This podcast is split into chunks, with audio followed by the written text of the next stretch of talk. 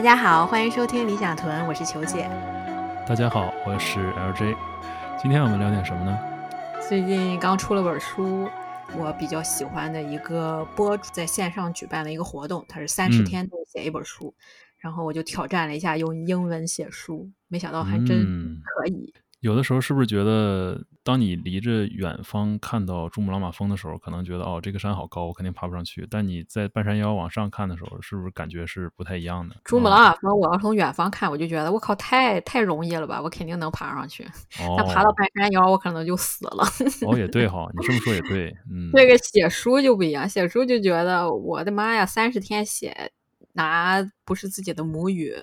嗯，的语言来写，我就觉得一开始觉得不大可能，不可能实现。结果就三十天写了三万字儿，然后还自我出版了，感觉还还挺挺开心的。但是那种开心，我以为自己会狂喜的那种开心的。但写完以后，我唯一的感觉就是 What's next？就下一个我要干我要写什么？就是说我会更享受这个写书的过程，而结果就觉得挺。就没有自己设想的那么开心。那我们今天可以就聊一聊这个，就人们一直在追求幸福的这个状态。现在这些媒体也好，或者是我们看的文学作品啊、电影作品、影视作品，总是在让我们去要我们要幸福，或者说是总说一句话，就是什么什么给生活比个耶，或者是什么这种想要追求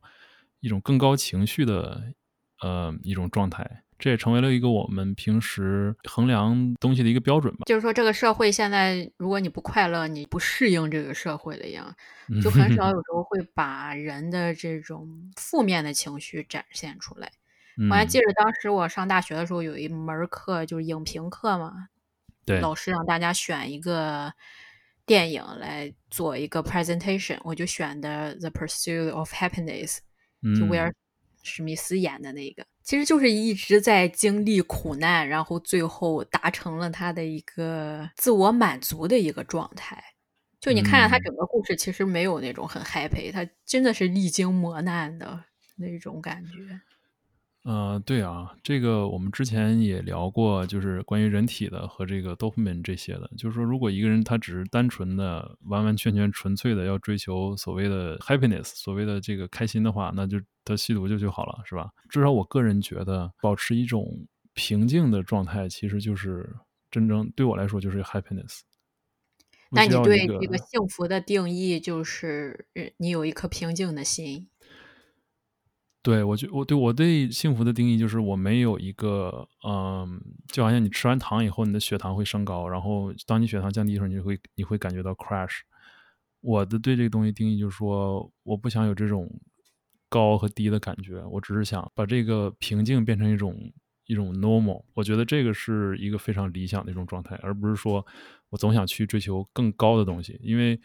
你任何去追求。更高的快感，或者是更高的所谓的快乐的时候，它是叫 fleeting high 嘛？它离去的永远会比那个就是永远会很快，你总想去再追求它。就像你买一辆新车，当你买第一辆车的时候，可能是个捷达，你觉得很开心。但是当你得到车那一刻，你可能没觉得怎么样了。当你开上车的时候，你会想：哦，我下一个车要什么样的？就是就是人的这个欲望总是无法满足的，总想要更好的，尤其是现在这种物质社会上来讲，消费主义社会来讲，这就是说我们上次博客中也说过的，就是通过来改变你的外部环境，想要改变你自己的这个状态的一种方式，也是一种没有止境的方式。嗯，我觉得幸福对我的定义来讲，就是先认清生活本来就是很苦的。就你接受这个事实以后，其他的你就不会再去刻意追求一些幸福和快乐了，就觉得那些东西都是短暂的。而且，尤其是你就像中国古代智慧那种阴阳两面，嗯，就是说什么事物都是两面性的，就看你看待这个事物的方法是什么了。你可以把一件好事看成是一件坏事，或者把一件坏事看成是好事。所以这些事情，呃，同一件事情，只是说对对这件事情的态度是完全来自于你自己内心的，呃，而不是就是取决于这个。很多时候我们对于事情态度是来自于这个社会加于我们的就是价值观，但是，嗯，当你如果能把这些所谓的就是观点，还有这些态度都能够从自己的内心出发的话，就是可能会最后找到一个一个平衡，然后去真正说，就是其实很简单，就是我们之前总说的，呃，比如说有半杯水，我可以说这个。水哦，挺好的。我们这个杯一半是满的，然后你也可以说哦，这个这个水，这个杯它缺一半的水。所以说，同一件事情，你的自己的观点才是真正决定这个东西的价值的所在。就有点像那个塞翁失马焉知非福的那种感觉，就是有可能这时候你觉得这是个好事儿，其实它没准是个坏事儿。你也可以把这个坏事儿看成是好事儿。啊，对，就是一切其实都来自于你自己，因为之前也说过，我们这个生活是一个单人游戏，你只有自己的这个观点，才能真正影响你自己的情绪。那你是怎么修炼自己对于看待事物方法的呢？觉得我没有刻意修炼过这个事情。我觉得对于我来说，我能成为现在这个状态的话，也是一种非常机缘巧合吧。就是因为人的认知在增长的时候，你。你不能去接触到你认知之外的东西，所以说有的时候，像我的话就是比较随机的，可能去接触一些知识，然后在脑子里头原来是每个知识都是孤岛，然后，呃，有的时候再接触另一样随机的知识，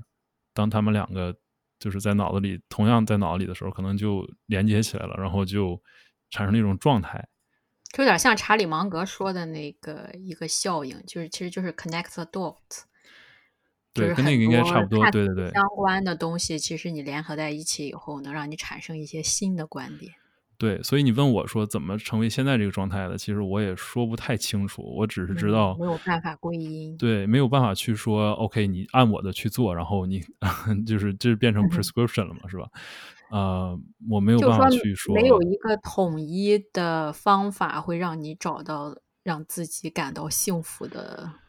对，因为我们每个人也都不一样，就是我们每个人小时候受的影响和成长的环境，所有东西都不一样，这个东西都是很随机的。有些时候，你就连健身这个东西都是在一个人身上工作，在一个另一个身上不一定会工作，更何况是说你追求一个内心的一种一种稳定了，就是对我们每个人来说都不一样。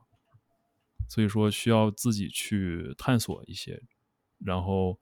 真正去发掘一下自己的啊心底的这个东西。虽然听起来这个东西很鸡汤，之前我们也讲过类似的。怎么说？我觉得还是很关键的。我就想起来之前看过一本书，它书里面介绍了一个词，应该是个希腊词汇，好像是当时人类追求的是一个叫做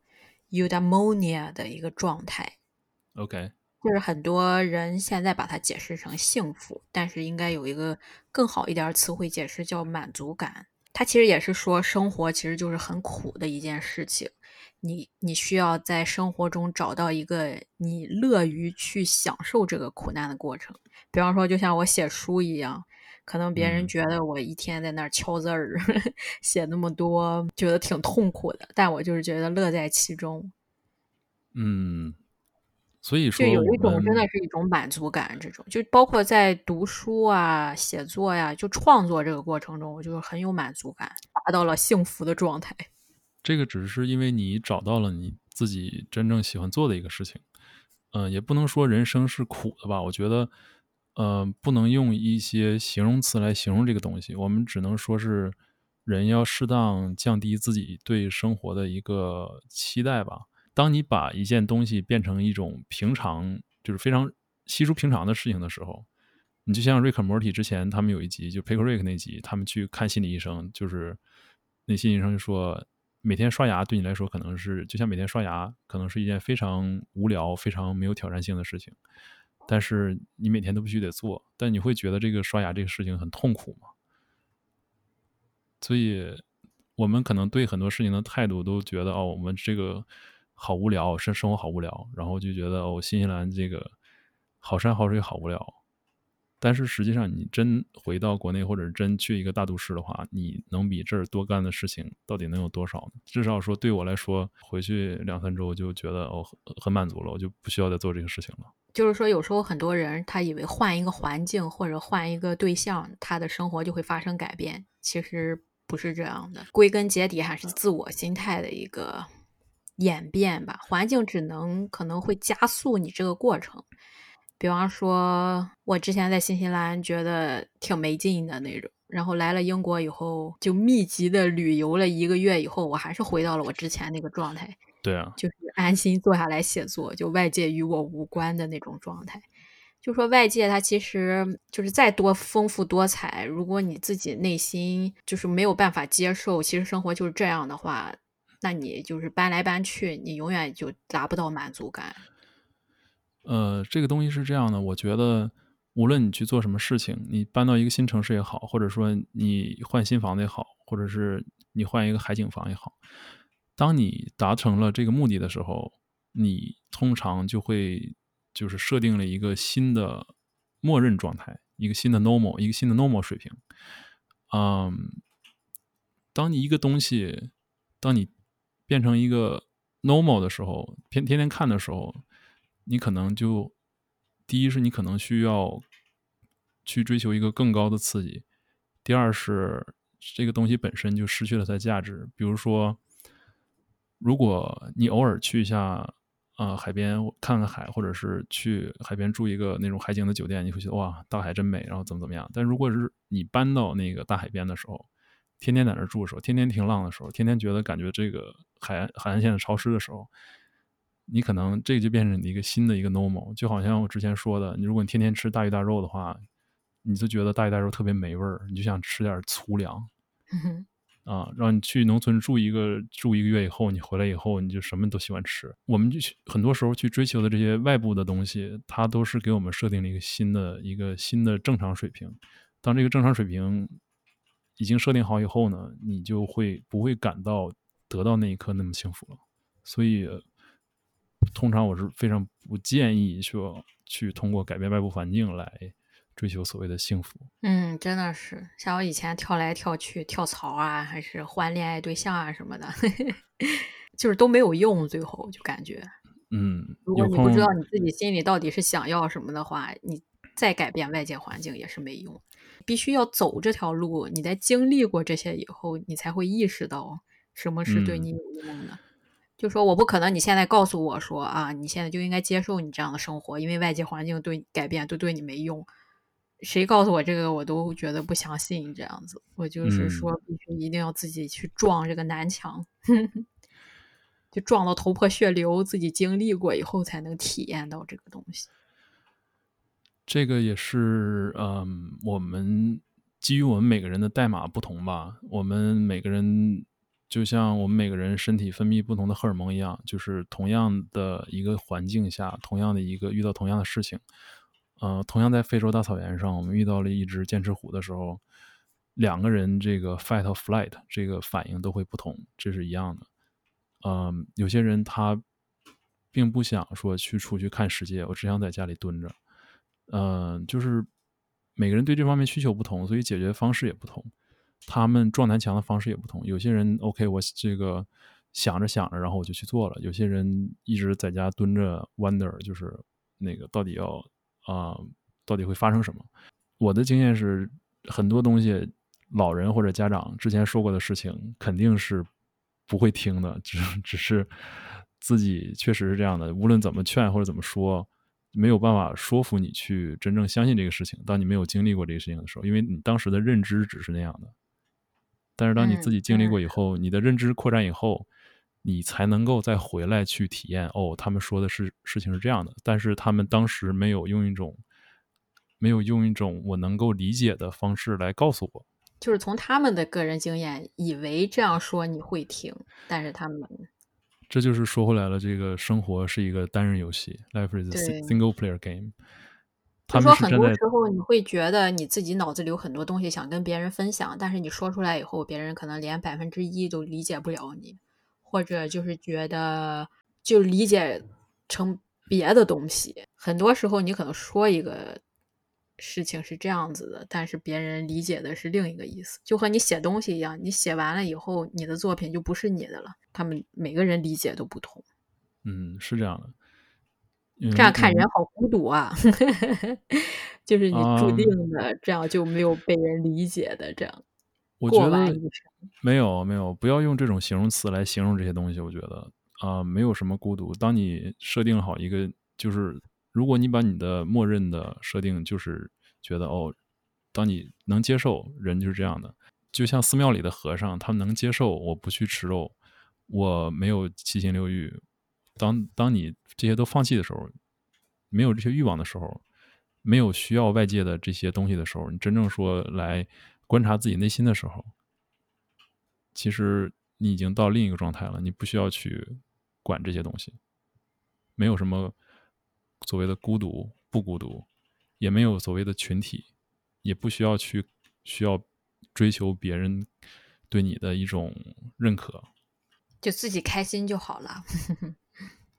就是一种一种一种状态，一种如果偏得用一个词儿，就是波澜不惊的状态。嗯，心如止水的一个状态。这就是语言它的所在。就是如果你说心如止水，这个很多人可能都会联想到，就是由于伤心或者什么，就是这背后可能有故事，并不是说因为什么悲伤或者什么这种所谓心如止水，就受过多大伤害。咱们俩对心如止水的概念理解就不一样。你觉得是一种悲伤，我觉得就是一种。不不不，我天然生成的。我我我不是觉得心如止水的，不是说咱俩对心如止水的理解不一样，而是说，我觉得第一反应会觉得心如止水背后有个故事。对啊，就是说我看到心如止水，我不会觉得背后有个故事。就是每个人对世界的理解都是不一样的。就很难去表达一种你想表达的一种东西给他人，就还是在靠自己去悟。就是你再看看再多的书，别人教给你再宝贵的经验，如果你自己没有经历过，就是反思用到自己生活上，这些再宝贵的经验都对你来说一文不值。对，都有类似的经历吧？就比如说你之前你家里面，嗯。这个老一辈儿教你这些东西，然后你当时并没有觉得怎么样，结果现在回想起来也是觉得啊，当时为什么没有好好学这类的？嗯嗯嗯。那么想起你 Naval 一个播客，他会讲关于 happiness，他会讲要选择你的环境和你的朋友，因为他们是对你这个自我认知影响最大的因素吧。你对于朋友还有所处环境有什么要求吗？我尽量想要在朋友之间做真实的自己。我不希望说想去扮演一个假象，或者是呃做任何的掩饰，或者是就是不能够诚实的去完全的，就是诚实的去做人，在朋友面前。我如果说我。有需要做这样的人的话，那那肯定不是我的朋友。就是人有的时候，就是当你跟别人撒谎的时候，你实际上也是在骗自己。然后你会自己进入一个状态，就是，嗯，而且你下次再见着同一个人的时候，你会提前需要准备啊，或者是提前需要做一些呃事情，然后当他们面的时候也会很难受。就是我不喜欢做这种事情。所以说，想要做真实的自己，就是尽量不要，嗯，不要让自己去做一些所谓冒号，就是所谓引号应酬的事情。可能因为我是一个比较不食人间烟火的人吧，就是，呃，很多时候因为选择新西兰，也是因为我不喜欢做这类的事情。所以说，只是之前自己并不知道具体怎么去做，但是来到新西兰以后，发现这面跟国内的区别。然后就越来越喜欢这面，做这种真实的自己，就想当一个山野村夫。啊，对啊，我就就是山野村夫，但是我也不种地，还没有自给自足。所以我我觉得跟朋友就是最能能表现最真实的自己最好。嗯嗯，一旦稍有掩饰的话，然后你会觉得对方会对你有一个评判，对你有一个 judgment。这个时候，其实你们就没有必要再，我至少我这么认为啊，没有必要再做朋友了。因为我并不希望所有人都理解我，因为这个世界都刚才我们都说说很多遍了，这句话可能我自己听都要吐了，就是 life is a single player game。但人还是社会动物呀，你有时候可能为了一些人是社会动物，可能需要妥协一下。这就是我说的，说新西兰这种情况很少。这就是比如说，如果我不喜欢喝酒，我可以不喝酒；如果我喝酒，那我只品酒。呃，我不会说因为一个社交场合，我强迫我自己去喝酒。当然这么说可能挺挺不成熟的吧。然后就是不会不懂得牺牲，但是你可以想象一下我所处的环境和我所处的位置。如果说我作为一个人，我不去追求那么多的物质，不去追求那么多的升职，不去爬这个 corporate ladder，不去讨好领导或者怎么样，然后我自己也可以活得很好的话，我没有必要去讨讨好别人。这个东西都是一种相辅相成的吧。如果说你在玩一个另一个游戏，当然你需要做一些牺牲，但如果你只要你非常真心的喜欢那个游戏，那你就可以去玩，并没有说任何的贬义或者什么的，这都只是自然界生存的一些规律。但是我的话呢，就是属于我选择，我可以放弃那些东西，然后我去做一个真实的自己。那你现在的人生目标是什么呢？就是一直这样过这样的生活吗？这是你给自己人生找的意义吗？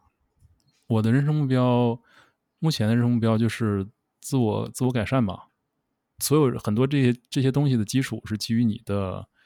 嗯，财务财务上的自由性自由度的。所以，对你沃之前也说过，你的幸福首先你是需要有财务。有物质上保证的啊，对啊，不然的话一切都是白说。对啊，是这样的，就是你需要有一个物质上的保证，但是这个物质上保证取决于说你有多大的欲望，然后这些欲望你自己有多能控制这个欲望，然后你到底需要什么？你就像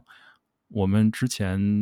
呃，咱们俩都看过一个那个 YouTube 一个 channel 叫 Tech Lead，然后他是一个之前谷歌的工程师，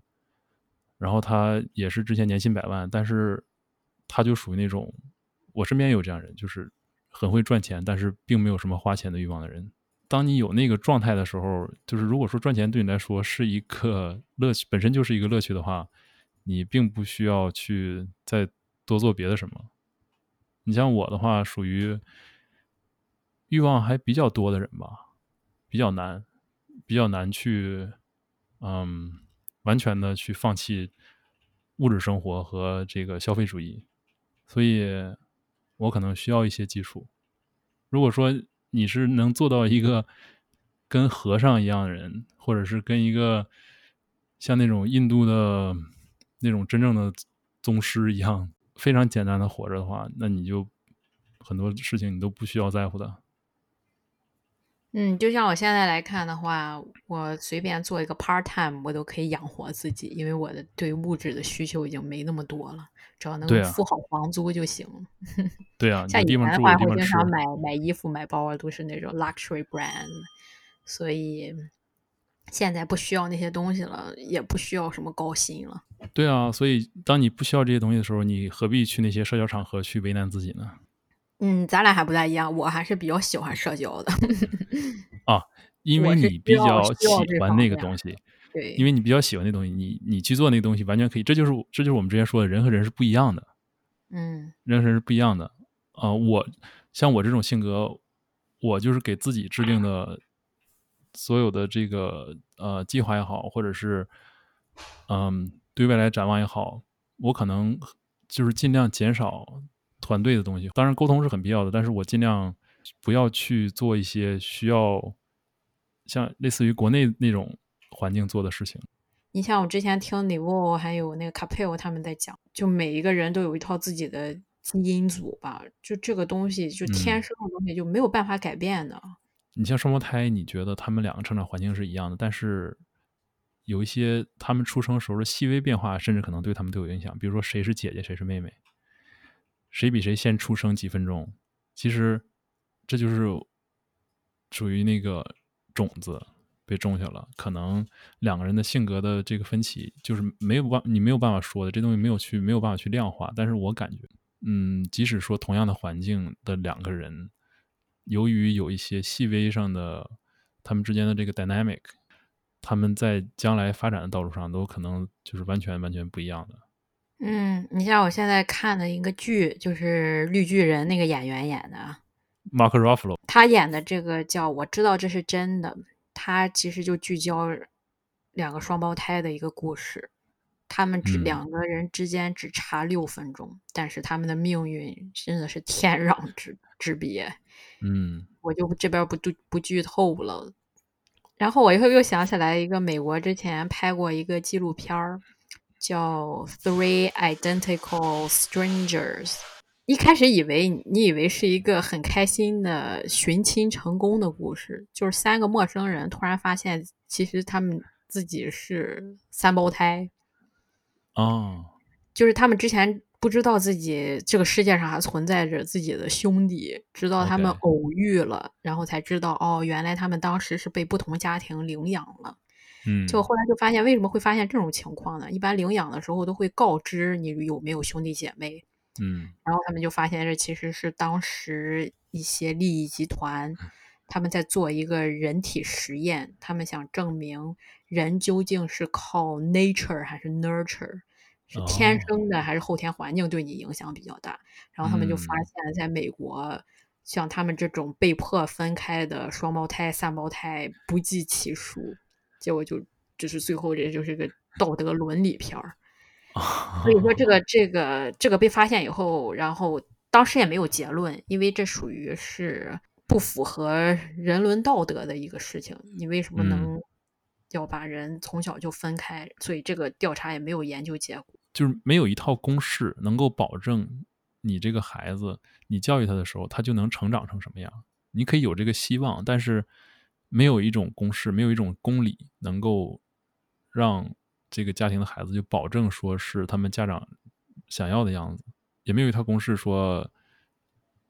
你受什么样影响，然后能成为什么样的人。这可能在心理学上。我因为我不太懂这方面的哈，就是我得我得又吹牛逼了哈。但是心理学上可能有一些类似的这种东西。呃，最简单的例子就是有一个写书的人叫 Robert Kiyosaki，他写的那本《穷爸爸富爸爸》，我不知道他中我不知道他中名是什么。他的他的穷爸爸就是他自己的亲爸，他的富爸爸是他是他朋友的爸爸，他就成天跟他朋友爸爸混在一起嘛。我不知道他。当时他的朋友的爸爸对他朋友自己的孩子影响到底有多少？但是对他的影响是就是非常深刻了，是吧？以至于说他后来能够就是对比这两个爸爸，然后写写出一系列的书。这个东西有时候这种家庭来自于家庭的影响，或者是是来自于外人的影响，都是很随机的事情。真的是你这样让我想起来我爸的一个同事，他因为我小时候我爸妈忙，我经常去他家住。就去我发小家住嘛，然后他家他爸妈就给他买了好多那种国外的书，就包括订阅迪士尼的那个米老鼠杂志，还有一些世界经典。然后我就特别喜欢去他家，我就看，然后跟他爸妈聊天，我也觉得特别有意思。嗯嗯，就是感觉有时候就很随机的这种东西，这种东西你就没有办法就预料到，这是这些随机事情。对你将来的发展会产生怎么样的影响？但我现在回头看的话，就是说没有当时他们家那些书的启蒙，没有那些对话的话，我可能都意识不到我对于就写作啊，还有这种文学的热爱，就等于是潜移默化受影响了。但是我发小可能就对这块不大很感兴趣。确实啊，就是你以为就是你感觉他本身处在那个环境，然后他能够受这个影响，但是实际上受影响更大的结果是你。嗯，那就感觉这个世界真的是就没有理，就没有一个逻辑可以去遵循。嗯，是你就像你像你太随机了啊。e 他之前也说过，就是他最早读读书的时候都是读一些漫画，然后然后读小说，然后当时并没有人阻止他去读这些，然后然而恰恰因为他当时读了这些，这些书变成了他走向其他书籍的。一条桥梁。你说，如果当时，你就像，比如说，现在小孩说：“OK，我们有要要有一技之长，要有一个爱好，然后我们去学，让小孩去学钢琴。”但是有多少小孩说长大能够坚持弹钢琴的？所以，这种这种东西有点像，类似于说你去吃燕窝，因为燕窝里面有你身体里面有的一种东西，就是你皮肤自己、你身体自己就能产生那种东西。燕窝里面有这个东西，但是当你吃进去燕窝的时候，它这种，呃，它这种东西实际上已经被它被包底被你的身体去分解了，就是这种这种东西它并不并不是能保持原样的你能吸收的，它已经被你身体分解了，结果还是用你自己的身体来造这个东西。嗯，就是很多时候你直观的、简单的去想要影响一件事情的时候，可能是真的非常的无力，非常的。不可预知的结果吧。那我们能做的其实就是不要干涉这个自然的发展过程，就这种 go with flow 就好了。嗯，怎么说呢？我觉得应该能做的是，如果说虽然我们我我我可能没有权利，或者是没有没有权威去说这种话哈，但是我觉得能做的是给一个人更多的选择。Equal opportunity，对 对，嗯，给一个人更多的选择，让他自己去探索。其实就是一个，我觉得人生就是一个试验、犯错、总结经验，然后再重复的这个过程。对，确实是这样的。然后找到你自己最享受、最享受的一种苦难，就这样过下去吧。嗯，但这个苦难也是必须 是加引号的苦难嘛，对吧？对啊，对啊，是就 suffering，我都不知道怎么来讲比较好一点。嗯，但是就是可以就相当于把它当做一种怎么说？我这么理解哈，所谓的这个 suffering，就比如说，哎，我的头发会长长，但是我特别喜欢短头发，我所以我每个月都要去剪头。但是我这个东西对我来说，它是痛苦吗？还是说它是快乐呢？没有，没有任何情绪在里面，只是说。我希望保持我现在这个样子，然后我去剪头。所以，其实很多事情都可以像是这种状态一样。然后，这个事情我只是需要去做，没有说痛苦，也没有说呃痛苦的反面的，就是你只要去做就好了。嗯，那我们今天就先聊到这儿吧。好的，那我们今天先聊到这儿，下期再见。感谢收听，下期再见，拜拜。